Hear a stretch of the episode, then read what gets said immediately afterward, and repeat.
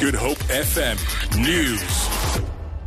Former public protector Thuli Madonsela says the leaked provisional report into state looting in the dying days of apartheid was concluded before she left office. The leaked preliminary report recommended that ABSA pay back over 2 billion rand stemming from an alleged bailout by the apartheid government.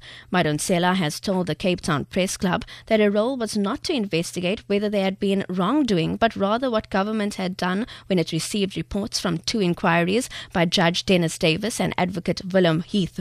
She explains why she didn't sign the report. When I left, I, we had concluded a provisional report.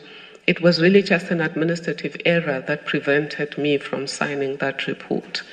Another question I'm not going to answer is Is the alleged current report the same as mine? History will just tell the truth about what I concluded and what is now on the table.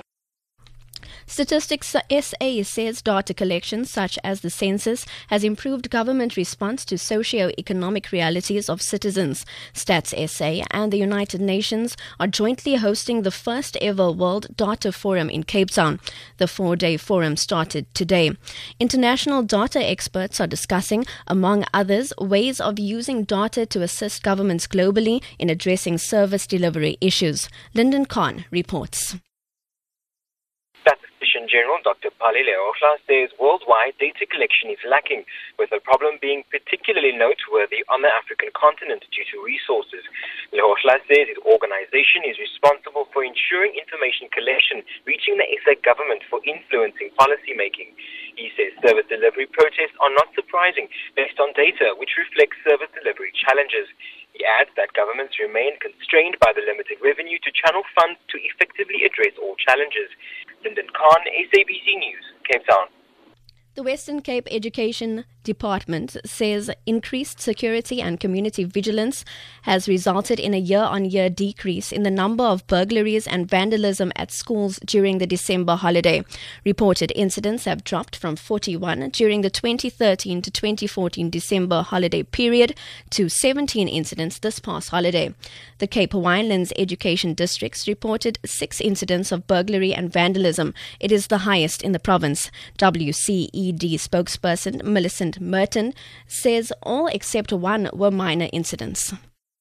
An incident is classified as minor if the estimated cost of repairs is below 100,000 rand and the school's ability to function is not impacted on in any way. It is most unfortunate that Eitze High School was once again vandalized. Security guards at the school were reportedly stoned and threatened with guns. As a result, water pipes and electrical cables were damaged or in some cases stolen, and it put the school in a situation where it cannot function. Moving to international news now, several thousand people, mainly children, have crossed into neighboring countries to escape possible mayhem in Gambia. President Yahya Jammeh must hand over power to rival Adama Barrow after the December 1st election on Thursday. After initially conceding defeat, Jammeh is contesting the results and vowed not to vacate office. He has defied international pressure and regional diplomacy. The African Union has warned him of serious consequences if he stayed on. Buses filled with children, accompanied by women, have crossed the border to neighboring Senegal. For Good Hope FM News and Traffic, I'm Robin Frost.